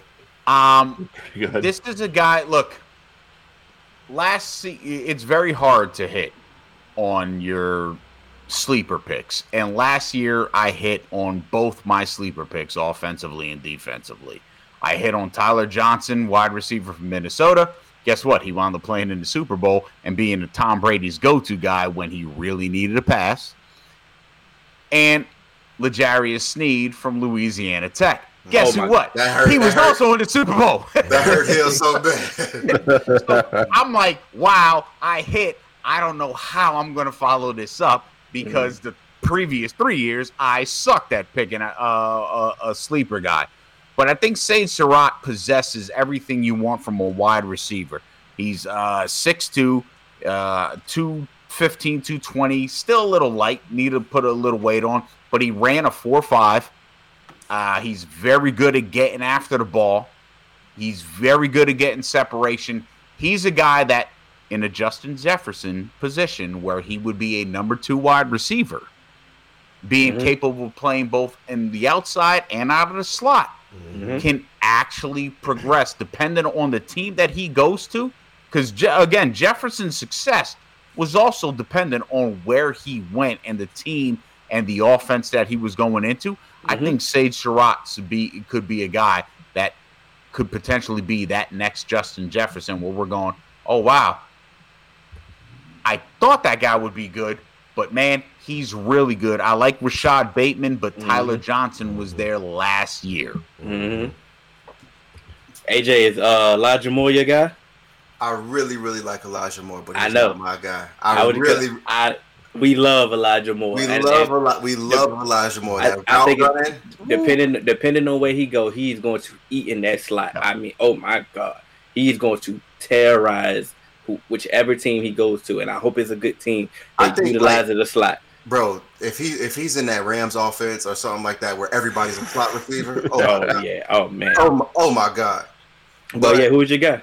I'm uh, of course I'm gonna sound a little bit biased here, but he's had some he's had some of the worst quarterback play his entire career in college, and he was still basically a 50 yard touchdown waiting to happen. Six four Tamorrion Terry out of Florida State, bro. Mhm. Like he Oh, like like Awful literally some of the worst quarterback Awful play in the ACC that you could have, and he would like and he still led the nation in you know plus twenty and thirty yard touchdowns. I think if you get like he's gonna he's gonna drop to maybe the fourth round, fifth round, and uh, I, I think a team that's actually has some potential is gonna scoop him up, and he's gonna kill. Like if if he just drops in the Packers or somebody likes that, pick him up and you drop that 4-4 speed in that offense, yes, he has some refining issues that he has to have with his route mm-hmm. running.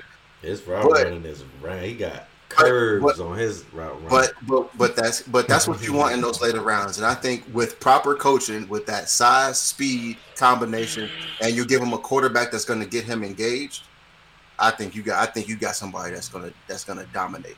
He'll wind up being better than Ruggs, and you'll get better value for him. Mm.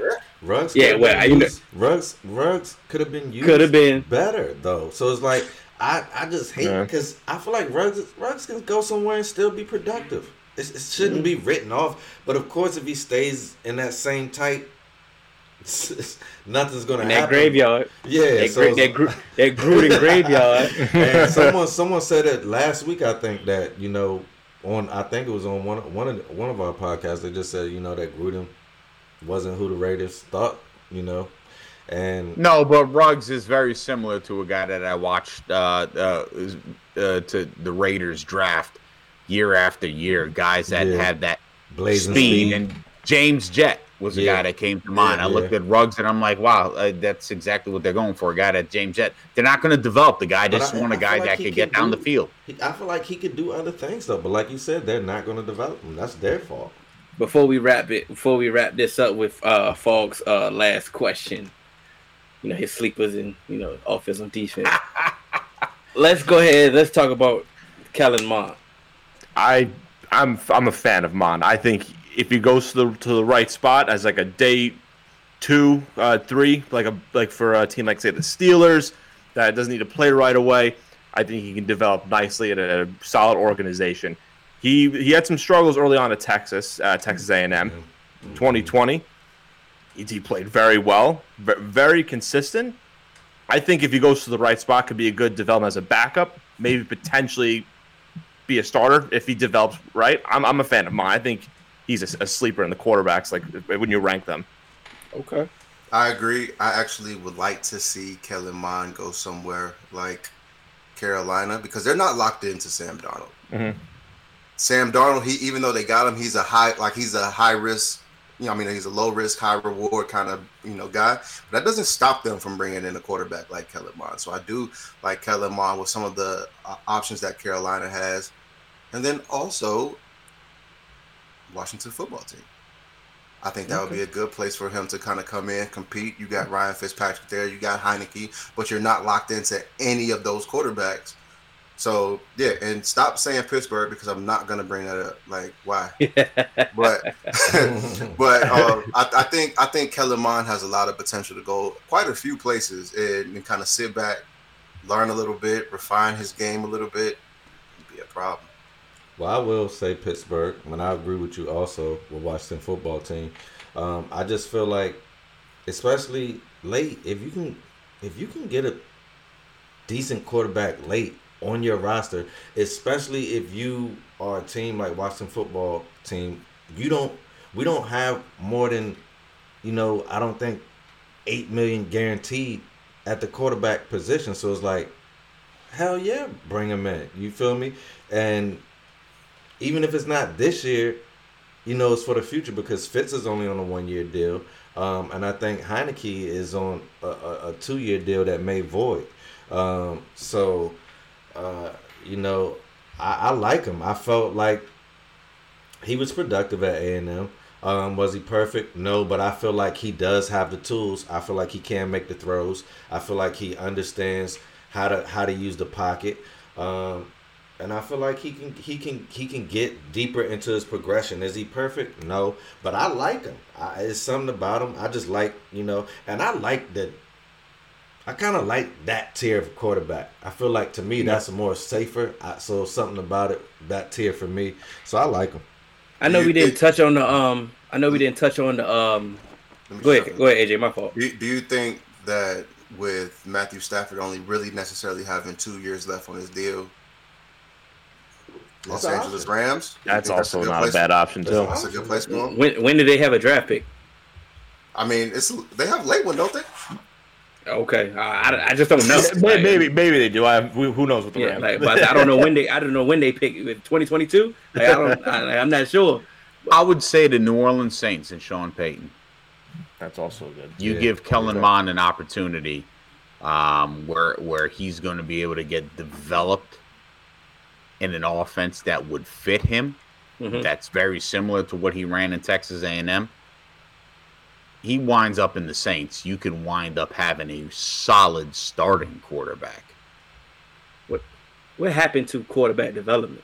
I know we didn't answer. I know we didn't go in deep into the, the There scouting isn't. question. With college football, the college football, there is no quarterback quarterback development. Very few teams do that. It's all about developing the quarterback in order to have Win now. success at the college level for those coaches to win now and secure the bag. And then, That's then, all it's about. All. but Bobby also, but- Bobby Petrino showed it the best with Lamar Jackson. Lamar Jackson progressed because he progressed on his own. Bobby Petrino didn't develop him. Uh, When you look at Josh Allen in Wyoming, Josh Allen and Lamar Jackson are two quarterbacks that still in the NFL right now in year four, going into year four in their careers, are still learning how to play the quarterback position. and here's and here's also my thing. Some sometimes these these coaches we always hear that label. Oh, this guy he needs refining here. He may be a project. He has potential, but this is that. If you know that, stop drafting these guys and putting them in the lineup right away. Andy Mhm. Reid looked at Patrick Mahomes and was like, he has some things that I can work with. Let's Sit let him him for a sit. year. Yeah. And then and then look what happened. It's just it, like we, we talk. The the thing on Justin Fields is oh he you know can't learn a playbook. Well, why would you start him right away? Let him learn the Yeah. playbook. Let him learn how to get that NFL jargon down. There's a lot of there's a lot, there's a lot of quarterbacks that can't come in and actually get out the plays because when they go there, like in college, they're they're holding up cards to call plays. Mhm. They're looking to the sideline every time and they're calling plays because they don't even huddle. Mhm. They don't even get in the shotgun anymore. So it, it so if you're gonna tell me I gotta come into a league and I gotta get in the shotgun now, I don't, I don't understand why you're asking like why you're expecting me to know this already when I have to com- completely change my dropbacks, completely do this, completely do that. So yeah, it's not even just about quarterback development in college because we've seen like college the college football game is way more spread out than it is in the NFL. The NFL is trying to catch up, but coaches don't take the time to develop their quarterbacks. If I'm taking if I'm taking a first round quarterback, you can't get ready to fire me after two years with them. Like, because I might not even start. Like, to me, you shouldn't even start him the first year if you feel like he has all those questions. Because if mm-hmm. we go talk about pro ready, yeah, then you can go ahead. But if you if you're not coming in, oh, he's the if you're not coming as the most pro ready quarterback, you might need to sit down for a little bit, hold this clipboard. All right, folks, take us out. so, listen, I got two guys. I, I do this every year. Like I said, I hit on Tyler Johnson and uh, L'Jarius Sneed uh, last year. These are my two guys, offensive and defensively, that I think are my uh, are the biggest sleeper picks. Uh, this year, offensively, I'm going Quintin Morris, tight end from Bowling Green. Mm-hmm. We're talking about a guy that it, he's his NFL comp to me would be Brent Celek. He knows how to make himself available for the quarterback. He exposes himself to the big hit in order to come away with the catch. He's a guy that works to pick up yardage after his reception. He's a good blocker. Uh, he reaches out. He attacks the football when the ball's thrown to him. This is a guy that I think he's probably the seventh or eighth best tight end uh, ranked wise. But this is a guy that, in my opinion, if you give him an opportunity on a team, he could be a number two uh, tight end that can turn and develop into a number one tight end. My other got to go defensive side with this, and my other guy is is a guy we, we've been talking about cornerbacks. Um, I'm talking about a guy that I think is a much better better cornerback than uh, Greedy Williams out of LSU, and that's Rodarius Williams. Okay, like this that. is a guy who's got great size out of Oklahoma State. He wasn't the big interception guy, but what he did do was he prevented the best receiver on any team that he was playing against to get to the football. He understands how to break on a football. He understands how to read the quarterback. He understands how to read offensive sets and put himself in a position to defend the throw. This is a guy that will fight off blocks to stop running backs. Rodarius Williams and Quintin Morris are two guys that, in my opinion, are going to be sleeper picks this year that can actually wind up having solid to potential star NFL careers. I like it. I like it. Not bad. Not bad.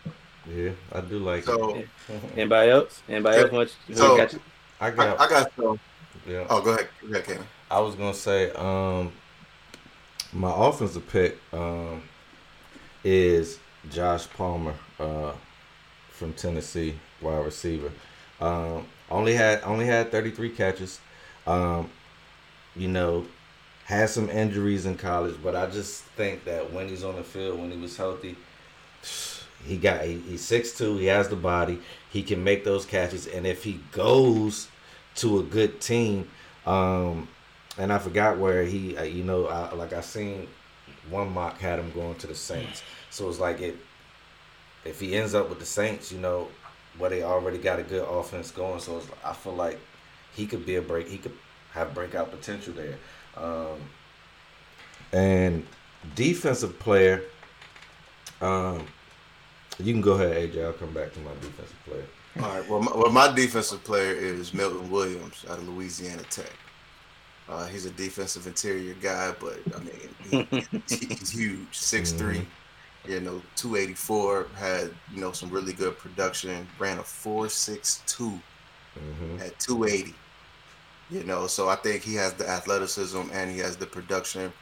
But I also like at a for, for offense, he's a he's a smaller guy, five ten, but he showed out at the Senior Bowl. Uh, Cade Johnson out of South Dakota State. hmm And so playing in that um, you know that Senior Bowl against some of the higher level competition, uh, he was pretty much unguardable. You know, Yeah. with it with his speed and the way he was getting separation. So I really think that uh, Cade Johnson and Milton Williams are going to be two later round guys and names that you're going to hear about. May not be next year, but give it some time. They really going to show up. I think uh, AJ with Williams. Milton Williams. I think uh, I I don't I don't think he's going to be a D tackle. I think he's going to wind up being an edge rusher because of his size. He's going to have to fill out, but he's Yeah. got the versatility, like you just said, to absolutely do that. And, and he can actually be a three or four technique guy in a three four or four three defense. Yeah. Not Rash- Rash- Rashad Weaver was my defensive guy um, from Pittsburgh, e- edge rusher. I mean, he's a second round talent, um, but he could fall. Um, and if he does fall, listen, um, you, you get a guy like that. Um, I think he had three forced fumbles last year, um, seven and a half sacks. So he's, you know, like I said, if he could be that guy that you're not paying attention to, and in, on his rookie year, he could definitely be a problem. Um, but got to go to a coach like we've been saying all night, who knows how to play him to his strengths, because he's not just a guy that you could just sit in there and just say go. He has uh, particular strengths when he rushes the football, so you got to play him to those, and he can be successful. He's definitely a sleeper. We'll see. Fine, so you got So I'll go with defense first. I'll go Paulson Adebo, the cornerback from Stanford. Stanford, yes. Sa- I, I, I apologize. I apologize. no, sat out all of last season. Uh, really kind of hurt his draft stock here. Probably go down to the third or fourth round. But bigger corner, 6'1", 190. I mean, you can take the gamble on there in the later rounds to develop him. Maybe potentially be a starting corner or the nickel guy. But I got mm-hmm. for offense because I you know it's weird because I, I have a lot of ties with Buffalo because I have a lot of friends in that area. So I watched a lot of some Buffalo football games. Jaret Patterson, mm. Yeah. the running back, dude scored eight touchdowns in one game, 19 touchdowns total. Damn. Could be a, a late round day three pick, but I mean, mm-hmm. put him in that backfield power back. I think keep an eye on him where, wherever he goes. Obviously, not going to be your starter right away, bell cow, but put him in the right spot with a lot of other running backs. I think he'd be a good spot to even bring him in Pittsburgh or even the Buffalo Bills because he's used to playing in that cold weather. That'd be perfect. So keep, keep an eye on Patterson. See, the thing about it is Greg Newsome is, is who I think Eric is referring to. I love him, but I think he's a first round talent. So I wouldn't consider him a sleeper, but I definitely love him. I would, you know, mm-hmm. you know, I, I pray he hope he falls to the second to the Cowboys, but I believe he's a first round talent, and that's why I wouldn't consider him a sleeper. If I Greg go- Newsome and Rodarius Williams are like they're not that far off when you Yeah. talk about the top three with Surtain, Farley, and Horn. Mm-hmm. There's a separation, but the guys that they have in front of Newsome and Williams, I'm like, yeah, nah, I don't see it. the, the it's, it's all system guys at that point. Like once it that's when you pick and choose. When you get out of that first round, that's when you can go system guys and go say, hey, this guy can fit in my system way better than that guy can fit in my system. And but that's out of the first round. I'm going my sleeper, Tyler Shelvin, Mhm. LSU. Bro, Yeah. He gonna do his damn job, bro. He gonna eat up whoever your your linebacker's gonna love him, and the mm. defensive end beside him is gonna love him. He mm. gonna eat up whoever's in front of him. He you got to block him with two guys. Got to. 360. Yeah. 360. Mhm. like you say, like you say. So all I know, I I ain't expecting him to do nothing but eat up block, Yeah. and that's all I want him to mm-hmm. do. Do your damn job, mm-hmm. He and that's going and, and that's going to benefit the entire defense. Cause like I said, your linebacker is going to be able to go free, and your the defensive end beside him is going to be able to go go one on one. Um, I know everybody fell in love with his pro day, but I don't think he's getting the offensive love that he should. Rondale Moore. Like I know we praise Elijah Moore. That's size, man. We praise Elijah Moore with his route running in the in the slot. That Yeah. athleticism that Rondale Moore showed I'm In the slot? Of I'm not afraid of his size. in I- the slot. But it's it's the size and the injury history, I believe, for me. That I'm kind of and and where he's projected to go. Mhm. I'm kind of I'm kind of I'm kind of hesitant to to say that. Um, he was actually on my list of bust candidates, but I didn't want to put that on him. But Dang. you know, I think that um but the fact that he does have the injury history is going to help him be that sleeper that Hill is talking about. Um because I feel like he is going to drop um to where he below where I feel like he should be drafted at. But I feel Mhm. like it that's going to help him to go to a good team and if he is healthy I think he could be productive.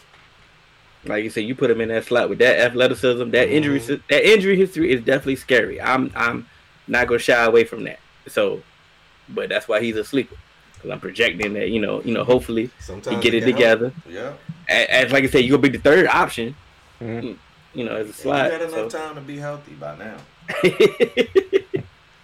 so He he'll be Dante Hall, the human joystick. Hey. hey, Throwback that's right there. that's pro- that's productive as hell too. hey, yeah, Yeah. get you some production. So guys, this was a fun one. You know, oh yeah. Absolutely. do this again. You know, I like it.